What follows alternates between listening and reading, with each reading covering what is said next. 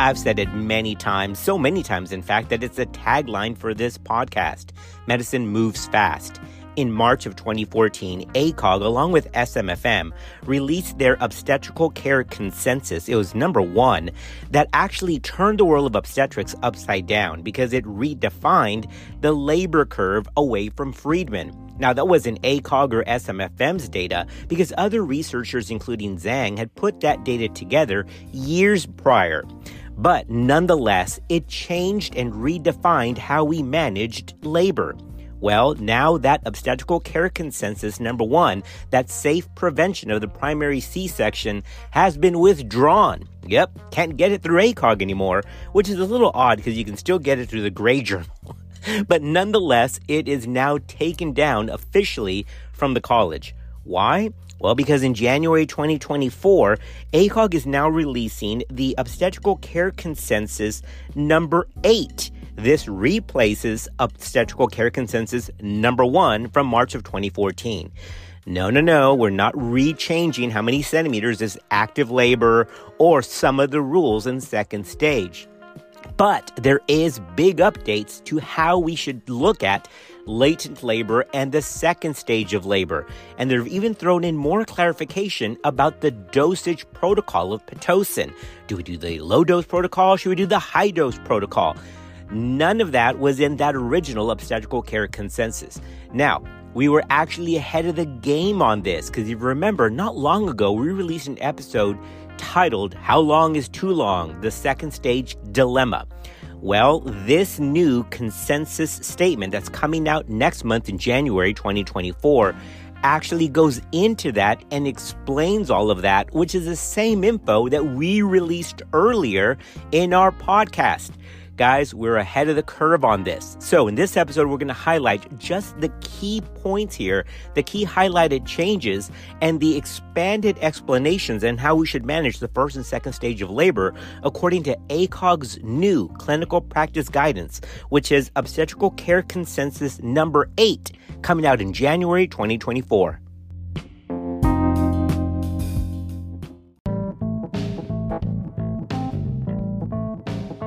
Just trying to keep everyone up to date on evidence based practice because medicine moves really fast. This is Clinical Pearls. Mom deserves the best, and there's no better place to shop for Mother's Day than Whole Foods Market. They're your destination for unbeatable savings, from premium gifts to show-stopping flowers and irresistible desserts. Start by saving 33% with Prime on all body care and candles. Then get a 15-stem bunch of tulips for just $9.99 each with Prime. Round out Mom's menu with festive rosé, irresistible berry chantilly cake, and more special treats. Come celebrate Mother's Day at Whole Foods Market. Well, well, well, what do you know? Mm-mm-mm. Just when you think we'd figured it all out, like labor, yeah, got it. Boom, they withdraw the clinical consensus guideline and then replace it with this one. Actually, super exciting. I mean, this just goes to show that members of the college are working. I'm part of this obstetrical care consensus committee, which I'm very proud of. And yes, I, I, we were I was aware that this was coming out. And to be very clear, when I did that previous episode on how long is the second stage, uh, no secret uh, information was given out that's going to get me in trouble, right? All of that was free press, knowing what was coming down the pike and and again so i have to be very clear some things we cannot disclose and and i adhered to that so i want to be very clear but knowing that there's a lot of gaps there were a lot of gaps in that obstetrical care consensus number one uh, specifically around the second stage. We're going to touch on that just a little bit, uh, even though we're not going to rehash our previous episode. But but the big question from that original March 2014 uh, bulletin, which was safe prevention of the primary C section, is they said, all right, uh, prolonged second stage is after uh, two hours of pushing in the multiparous patient and three hours of pushing in the primiparous patient, with the addition of another hour if maternal fetal condition is okay uh, with regional anesthetics, right? So, okay, we get that. The problem was they didn't say when that pushing should start. Does that make sense? You had to extrapolate that from another uh, study and another statement which said delayed pushing probably not the way to go. So you had to marry those together. We covered all of that and more in our previous episodes. You can go back and listen to that. How long is a second stage? And we referenced great data from one of my uh, uh prior attendings, um, who's now no longer with us, uh, Dr. Kenneth Leveno uh, at UT Southwestern in Parkland. So we, we covered all of this in the past. And now in this new January 2024 uh, guidance, it's a little bit more clear about when pushing and when the time clock should begin. But that's on the second stage. Here's how I want to lay this out. We, I want to focus a little bit on some of the wording regarding the latent phase of labor. Okay, latent hasn't changed. It's still anything under six centimeters. It's still the latent phase. Active phase is still six centimeters to 10. Um, the time clocks for the second stage of labor, to be clear, have not changed. Uh, but there is some wording here that that always made people before this was in there a little bit of uncom- a little uncomfortable. Like, well, I don't know. I mean, is she really stuck? She's taking a long time to go from four to five, and then five to six. She's kind of at that threshold of still latent phase, but it's kind of taking forever. Uh, and so now there's some wording that should kind of uh, give us a little bit of peace and ease and education uh, to the patient. This allows us to talk to the patient and go, look, I know you've been five, seems like forever. You're almost there, but here's here's what the data has shown. So that is helpful. So I want to focus first. We'll talk about the language and the increased explanation surrounding the latent phase, and then we're going to talk a little bit about uh, amniotomy because that's a that's something new here because previously ACOG had released through its approaches to minimize interventions in labor and delivery, uh, that they had stated that, you know, if somebody's progressing, you can pretty much leave them alone. You don't have to do an amniotomy unless you need to uh, uh, potentially put in amnio infusion or you cannot get a good read on what is going on with uterine activity. Okay, so remember that in the in the ways to minimize interventions in labor and delivery, that statement said, you know, it's okay. You probably don't need an amniotomy. That's kind of changed in this new guidance, especially regarding uh, induction and management of latent phase. Okay, so we're going to talk about latent phase, and we're going to talk about amniotomy anytime in labor, but specifically within the latent phase. We'll talk about that, and then I want to talk about, of course, the new wording around second stage of labor which was our whole topic in our previous episode. All right, so that's where we're going. Those are our three buckets. That's the main stuff that we're pulling out of this new obstetrical care consensus. Now, number eight. That first one, which was safe prevention of the primary C section, was number one. Okay. Now I know what you're thinking. Wait a minute. That, that was number one in 2014, and we're just with number eight um, like in what is that nine years later almost 10 years later we've only done eight of these. Wait a minute. Wait, these are obstetrical care consensus. These are different than practice guidelines and those previous committee opinions. Those are kind of different things. This obstetrical care consensus uh, waits for a lot of data to, to actually change practice takes a while. So yeah, if you consider that it's been about nine years slash 10 coming out in January, um, the ACOG releasing eight of these is not bad, guys. Honestly, it's like one a year ish. That's pretty good when you're talking about major shifts in in uh, in clinical guidance. All right, so I think that eight in a ten year span is pretty darn respectful. I think that's pretty impressive. Uh, and again, I'm proud of the college for doing that. If you had not heard of this, quote, approach to limit interventions during labor and birth, end quote, that committee opinion from the college, if you're like, I, I don't know what he's talking about, where did that come from? Well, that was back in February 2010. That was committee opinion 766, okay? That's the one where, specifically regarding amniotomy, it stated, look, we're, we're trying to reduce some interventions here so if the patient is progressing fine, and this is really more in terms of spontaneous labor. So we have to make a distinction here, all right? Spontaneous labor, she's progressing fine. You have a good uh, fetal tracing. There's no real need to, to do an amnio infusion then the, the chance that amniotomy is going to help with that is pretty small. So I want to be very clear. It's not really in conflict. What we're going to talk about now with new obstetrical care consensus number eight is not in conflict with this previous committee opinion from 2019. Okay, it's not because those are really kind of two different scenarios. One is more spontaneous labor, and the question, well, do I need to rupture her just to rupture her? Uh, not if she's making good change and you can read the strip well. There's no point to do that. And then there's this new wording about amniotomy regarding management, of course, any time in labor, but specifically regarding uh, uh, latent labor We're going to talk about that here in a minute, okay? Because ACOG now has new uh, wording here about the value of amniotomy in the latent phase with induction. Okay, so uh, I'm going to get into that. And the question then becomes well, do I do it early or do I do it late?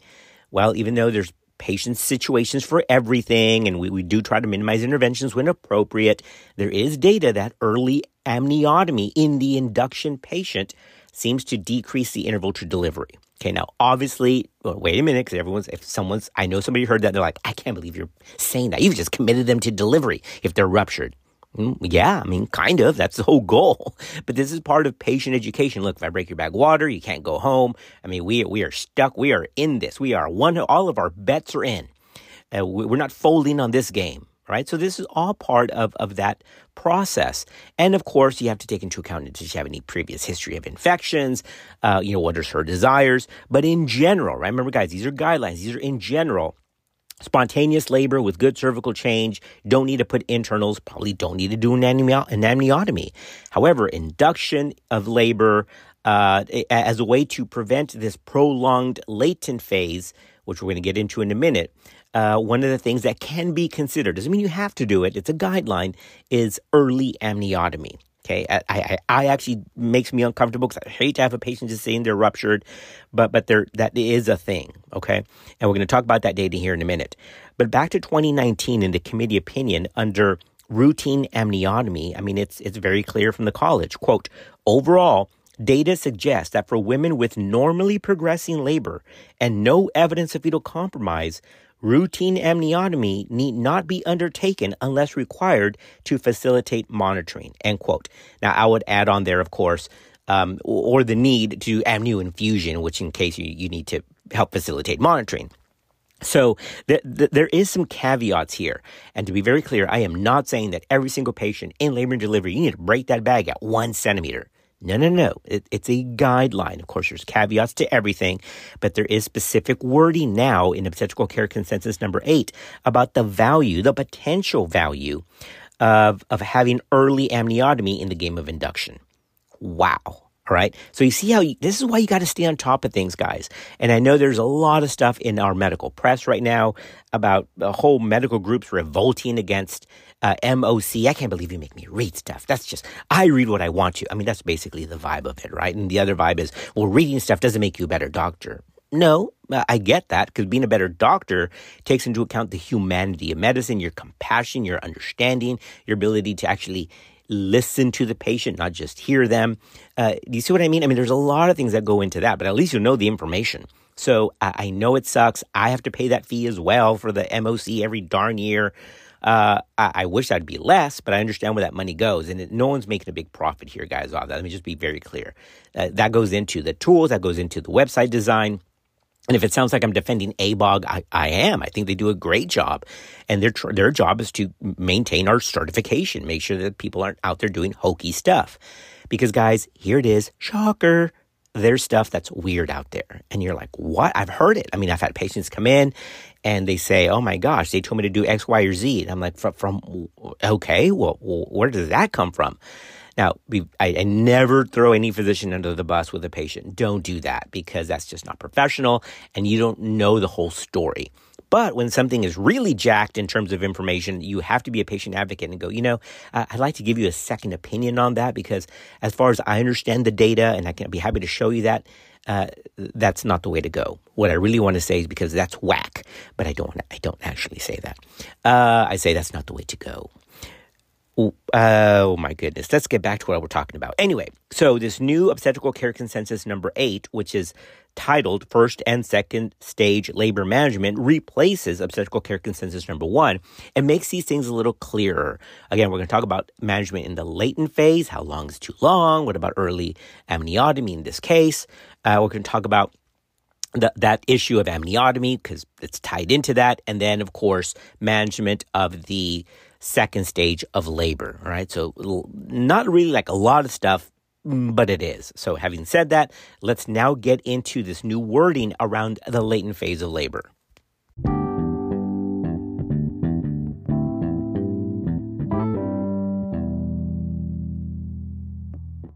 In the original obstetrical care consensus number one from 2014, uh, ACOG and SMFM, remember, they do state that a prolonged latent phase alone should not be an indication for cesarean delivery. And they define that as greater than 20 hours in a nulliparous woman or greater than 14 hours in a multip. So, so there they gave at least some time frames that look, hey, it could take a long time in a nulliparous patient, a little bit shorter in a multip, but just because it's taking a while with that, uh, should not be an indication alone for C section. Okay, so we all get that. However, in the new obstetrical care consensus, while that is still a thing, that a prolonged latent phase of labor should not be a standalone indication for C section, of course, the wording is now clearer, it's more clear as to when you should get out and even how to diagnose that. Okay. Now, um, before I get into that, just a quick word. Remember, I said at the intro that when this came out in 2014, uh, and I remember these discussions. I remember th- that first clinical meeting at, at, the college right after this came out. And people were like, I can't believe ACOG is changing the, the numbers. It's not ACOG, it's the data. ACOG just brought that data to to the highlight, to, to the spotlight. But that data had been around. Friedman, of course, was out from the 1950s. Zhang was the one back in 2010. It was four years prior to this obstetrical care consensus that said um, I don't think Friedman's right anymore. so when Zhang put that out again in 2010, that's when the obstetrical um, care consortium came about and said, man, let's take a look at this. I mean, we were doing something that's outdated. So it wasn't ACOG really at all. It was Zhang's data, uh, and, and it was good data then. It's still good data now. And this contrast between Friedman and Zhang is very nicely stated in this new January 2024 consensus. Again, it's more academic, just, just to kind of give the background of where these changes came in. That is the one that moved the active phase from four centimeters to six uh, and kind of showed that, man, latent phase actually can take a while. All right, so we get that. It was Friedman held the, the, reins for a long time uh, out of the data from New York, uh, 1955. Zhang comes around in 2010. The obstetrical care uh, consortium comes out and says, I think we need to change this, works together with ACOG, SMFM, and then obstetrical care consensus number one is born. N- no pun intended. N- now that we've had that, now in 2024, we've got a clarification again. We're not redefining labor, but just to be very clear that the numbers, the absolute centimeters is still a thing. Time frames are still a thing, but it's a lot more defined. Okay. So let me tell you about the latent phase of labor, realizing that the latent phase of labor, when it's spontaneous labor, tends to go faster. When you have to force it into labor, ACOG says it's very well known that the latent phase of labor tends to be a little bit longer with induction compared to spontaneous labor. Uh, how about that? And you're like, well, where, why is that the case? Uh, duh, because you're forcing it into uh, onto the on ramp when it's not even on the access road. Okay, you're like, get on, get on. And it's like, I'm not moving. The car's in park. but if the car's already rolling uh, and on the freeway by itself, then obviously latent phase can go faster. All right. So a lot of stuff here around uh, about latent phase of labor as it relates to induction. And let me tell you what these numbers look like. But to be very clear, ACOG states in this new obstetrical care consensus, quote, the latent phase of labor is significantly longer in induced labor compared with spontaneous labor, but the active phase of labor is similar between the two, end quote. Ooh, super helpful, right? What did I say? It's like a parked car trying to get on the highway. If you're inducing it, you got to put the car in drive, get it on the access road, that's cervical ripening, and then it's gone, it's got to get on the highway, and then it's got to go the speed limit. It's got to speed it up. But that's hard to do if it's parked car. But if it's spontaneous labor, if the car is at least rolling on to the on ramp by itself, then it can get that momentum going quicker. Guys, yeah, did, if you're thinking, did this dude just compare labor to a car getting on the highway? I sure did because it makes sense to me in my head. I've explained it that way a long time. I explain it that way to patients. Some get it, and some just look at me like I'm weird, which obviously, but nonetheless, but nonetheless, it works for me in my analogy. You're so weird. You're so weird. I like how ACOG now gave us some time frames of, on average, of how long it could take patients to to cross that threshold to active labor. Okay. Now I've been there many times and super frustrating when they're like four centimeters, five centimeters, and they're not moving. I'm like, just move, go, move. You're like you're so close to six. And the residents, you know, somebody surely will always go, she's almost six. Well, almost is not six. I mean, you've got to be six. That's why are rules to define latent and active. Uh, but that frustration is real. And now ACOG says, relax, hey, relax. If, if the patient is stable, the baby is stable, hold on a minute. Something's going to happen if we just let it go.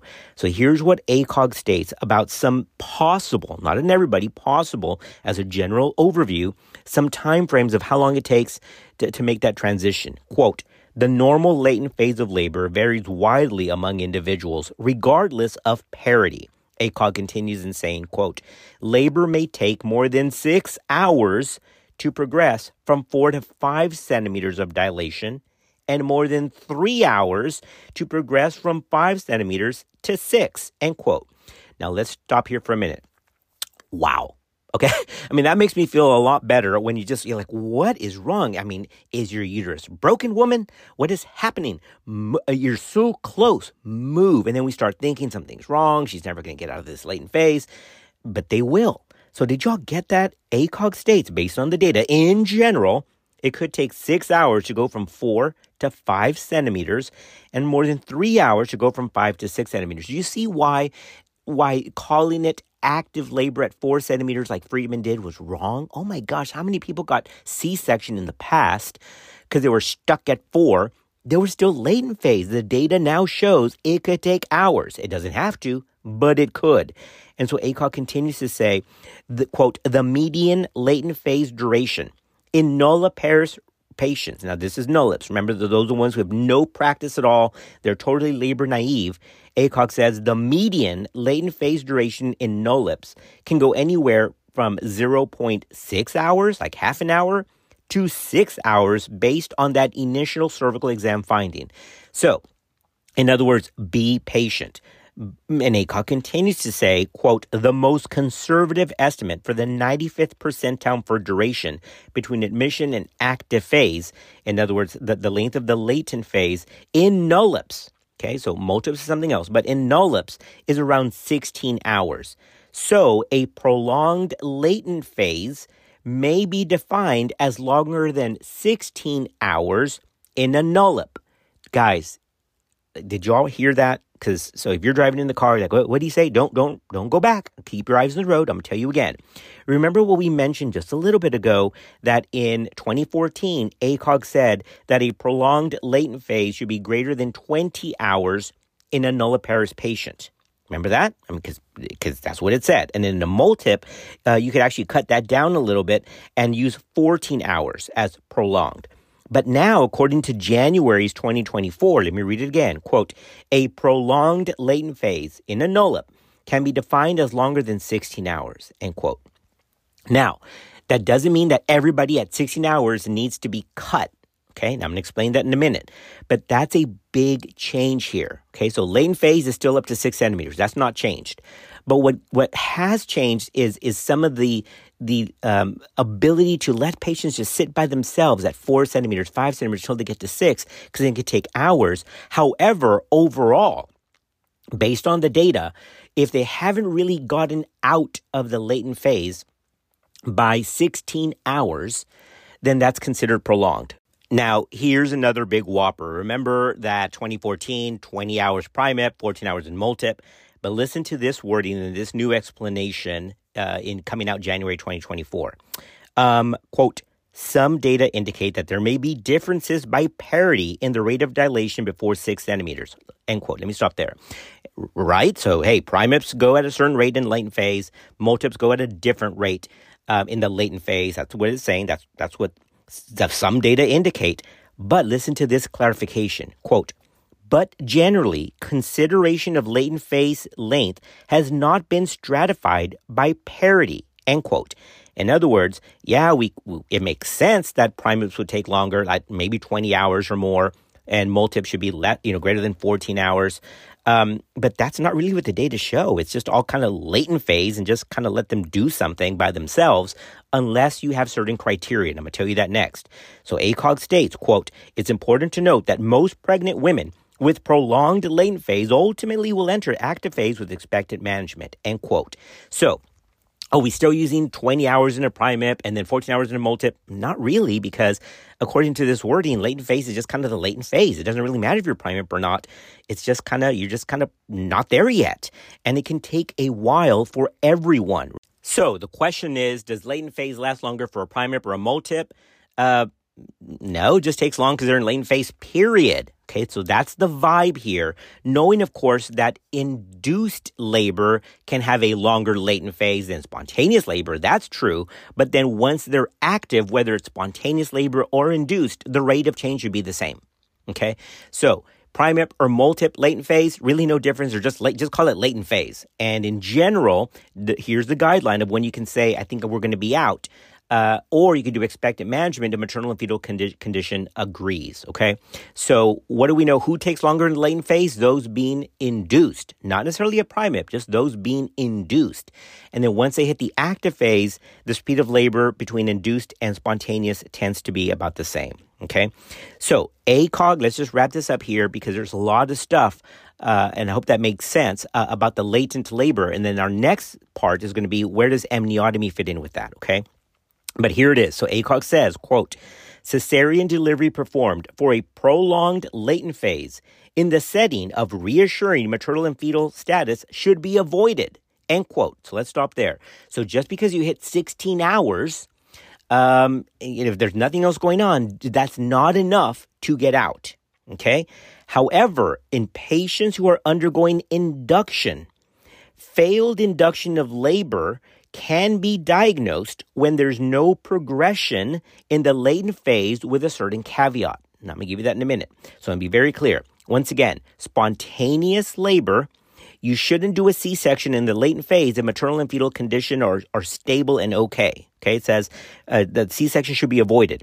However, quote, among patients undergoing induction of labor, failed induction of labor, which should be the preferred terminology uh, when there's no progression in latent phase, can be done when there's a certain criteria met. Okay. So lots of big clinical pearls here. The first is you cannot call it failure to progress in latent phase. Please don't do that. I mean, that's not new. That was, that's always been a thing. You don't have failure to progress. You have this, you have dystocia, labor dysfunction in the latent phase. That's okay, but don't say uh, arrest of dilation or failure to descend in the latent phase.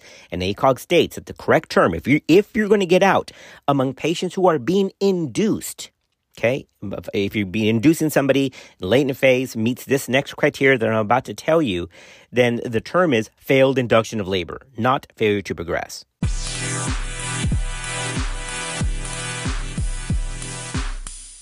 All right, so what we've just covered is the updated clarification of the latent phase of labor overall. All right um, because ACOG now makes that distinction that, or lack of distinction rather, between multips and nullips and just says, look, give it enough time and it should do something. Although, a if you're going to give it a time limit, then just call it uh, greater than 16 hours as prolonged and call it a day.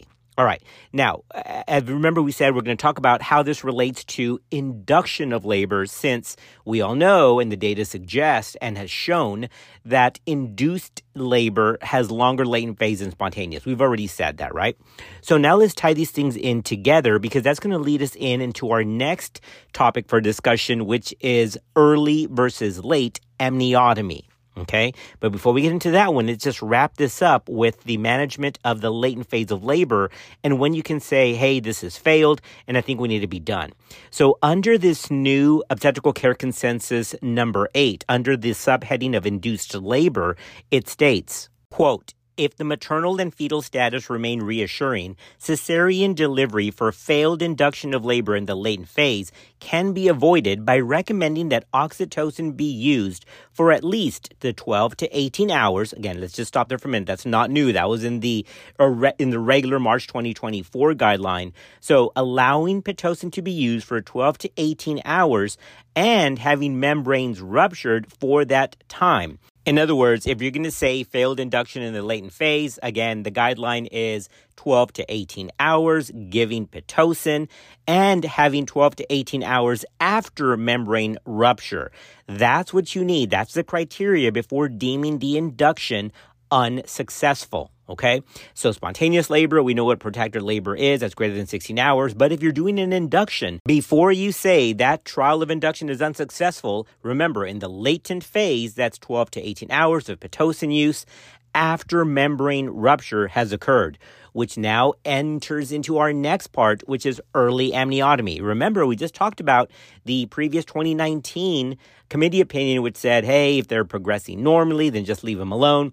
Okay, well, that's if they're progressing normally. But with an induction, there is evidence that early amniotomy, even in the latent phase, guys, along with Pitocin, shortens time to delivery. So ACOG states, quote, multiple studies have investigated the use of amniotomy compared with no intervention or other interventions or as an adjuvant to other interventions during spontaneous labor and induction of labor. It goes on to say, amniotomy in spontaneous labor decreases the total duration of time in labor for nullips without significantly increasing the risk for cesarean delivery, maternal infection, hemorrhage, or trauma to the pelvic floor. And it goes on to say that neonatal outcomes are, are not the worse for doing that. So when it, we talk about early versus late amniotomy, there is a place for amniotomy, even with spontaneous labor, because it does decrease the time to delivery. Notice that's different than the 2019 committee opinion. And for induction, it does state under early compared with late amniotomy that, quote, amniotomy has also been investigated in patients undergoing induction of labor. Multiple studies have shown shorter time intervals to delivery in those who have had early amniotomy. ACOG then references a 2020 systematic review that took a look at this very thing early versus late amniotomy in patients undergoing induction after cervical ripening with either a Foley catheter or prostaglandins at any dose. All right. Now, this was a systematic review of four trials that included over 1,200 patients. And this systematic review showed that early compared to late amniotomy or even spontaneous rupture membranes had a shorter interval from induction to delivery. Listen to this, guys, of about five hours. Five hours. Zoo, wee mama. Five hours is pretty darn impressive. I mean, if it was 30 minutes, no one's going to say anything about that.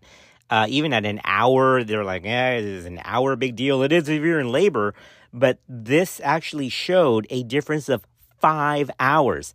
That's a lot, guys. So remember the approaches to minimize interventions in labor and delivery. Like, I don't know, do you really need to do an amniotomy?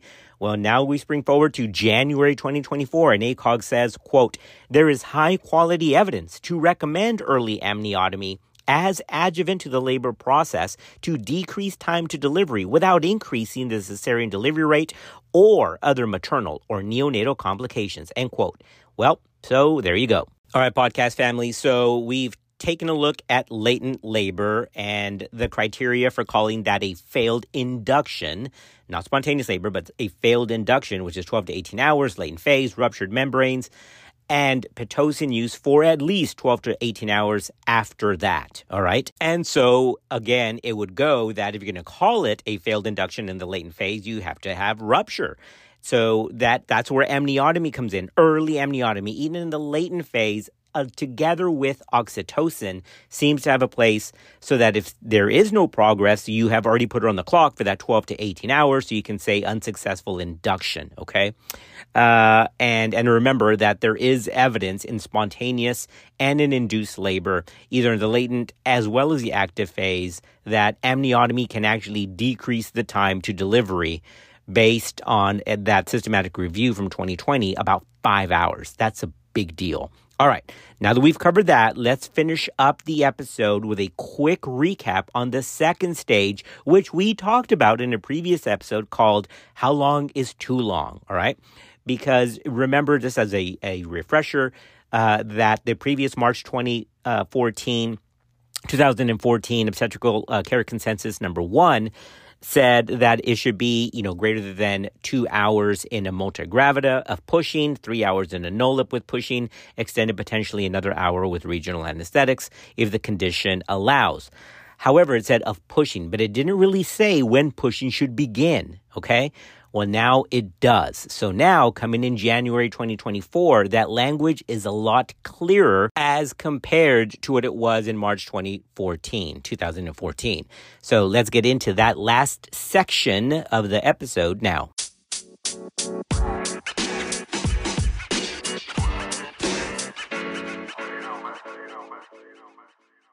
All right, podcast family, before we get into our last little section here of the episode, which deals with the second stage of labor, look, I, I, please, in all humility, trust me, this is coming from a from a good place. But uh, I have to say, I'm so proud of our work here uh, with the set, with the podcast because we called it. We called it before the January 2024 new obstetrical care consensus is coming out.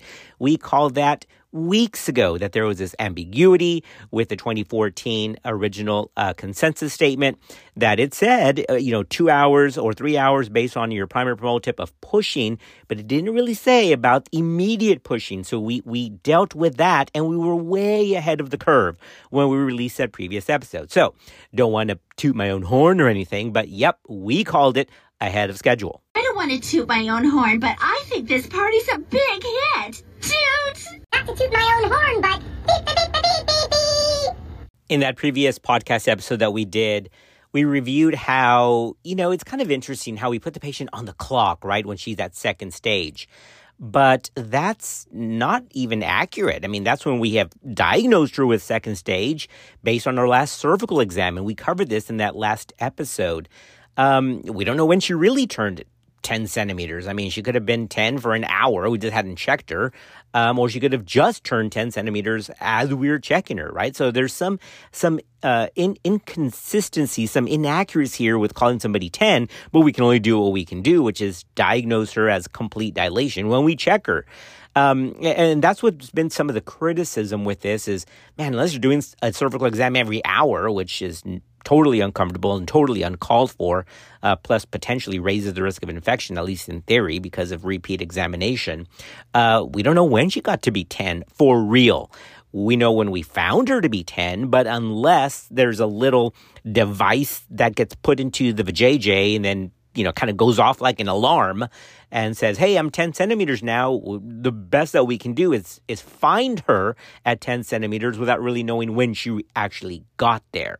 Does that make sense? See, so I think that's a brilliant future use of AI. If somebody could create a little vaginal timer slash evaluator that when that patient became 10 centimeters, uh, I mean, like a little alarm went off. Uh, that would be fantastic. Well, I just got my brilliant idea, so nobody steal it from me. I, I will call this the CVAS. How about that? CVAS. Anyone? Any takers? That is the CHOPA Vaginal Alarm System. Yep, just put that right up there, put there into the vajuju, and then bam, 10 centimeters, bam, alarm goes off. You're 10 second stage begins. And now that you are in the second stage, it's time to start pushing. No more delayed. Okay, so remember, this was the big beef that we covered in that previous episode on how long is the second stage because ACOG had always recognized, uh, you know, the time limit for pushing, but didn't really say immediate pushing. That was extrapolated from another uh, committee opinion, which was that one from 2019 about delayed intervention. Because first it had stated, yeah, delayed pushing, that'd be legit. Let's let her make the decision. And then they're like, oh my gosh, that actually increases rates of infection and postpartum hemorrhage. So let's not do that. So remember, ACOG does favor immediate pushing. We talked about that in our previous episode. But because it wasn't in that March 2014, uh, that original uh, obstetrical care consensus, there was a little bit of confusion. Well, that is now gone. All right. So now in January 2024, regarding management of the second stage of labor, it is very clear that based on that data, that when a patient is found to be 10 centimeters, when she's found to be complete, ACOG does say that uh, immediate pushing is is the way to go. And it's not just for nullips. It states, even though we don't have a lot of data on multigravidas, it is not uh, thought to be any different between a primigravida and a nulligravida. So once there are 10, barring some other weird, you know, issue, like she can't feel a darn thing because her uh, block is, is, is too much, it's too dense, then immediate pushing should commence. So once again, it's very strong. And it says here, this is based on high quality evidence, strong recommendation from the college. Quote, ACOG recommends that pushing commence when complete cervical dilation is achieved. End quote. I personally would have said when complete cervical dilation is documented, because you don't really know when it's achieved because that little CVAS system does not yet exist. So uh, uh, you see all these kind of little, um, not really huge changes, but more clarification, I guess. The biggest change really is. Uh, has to do with amniotomy and this wording now that's that's not left for interpretation. It's very clear. Ten centimeters, push. Now, if your if your block is too dense, turn that down. But push. All right. So no longer is delayed pushing recommended. Now, that's not new. That was back again in 2019 with the revised committee opinion. Uh, that was the ways approaches to minimize interventions, labor, and delivery that first called for delayed, and then they, they took that out and then said no, it's immediate pushing. And ACOG's very clear in this, whether they're primary or multips, uh, immediate pushing once the patient is found to be 10 centimeters is the way to go. Okay, so we've covered things with the latent phase of labor, 12 to 18, membranes ruptured, Pitocin, then that's a failed induction if they're stuck. We now know certain amounts of hours of how long it can actually take for uh, for a patient to change between uh, four centimeters and five centimeters, five centimeters to six. It can actually take a while. So don't give up on them. Keep them going. But if she's ruptured in the latent phase and you're at that 12 to 18 hour mark, or let's call it the upper limit, 18 hours, then shared decision making can be done with the patient to go, look, you're still in the latent phase where we've kind of uh, at the uh, our backs are against the wall here. You meet criteria to call this a failed induction. Uh, you're because you're still under six centimeters. What would you like to do? All right, so that is part of shared decision making after the upper limit recommendation of 18 hours in the latent phase with continuous oxytocin with membranes ruptured. And then, of course, we talked about early amniotomy compared to late. ACOG says, yeah, there's a role for early amniotomy, especially uh, with induction of labor, but it even helps spontaneous labor decrease that overall time to delivery based on the data about five hours. That's a whopper. That's pretty hard to, to argue against. And then we've wrapped up right now talking about the, the wording of second stage immediate pushing. So now you don't have to extrapolate. Um, it, it is right there under the management of the second stage of labor. Guys, we we were ahead of that. Again, I we covered that before this came out about that that lack of clarity with how long is too long uh, in the second stage because of that lack of wording between delayed pushing and immediate. Now we have that. That at 10 centimeters, once that's achieved, then immediate pushing is to begin. All right, everyone, this brings us to a wrap. We have just summarized the big key points here for ACOG's clinical practice guidance, which is obstetrical care consensus number eight, replacing obstetrical care consensus or OCC number one back in March 2014. This is coming out January 2024, uh, and we've covered it just now. All right, everyone, let's bring this to a close.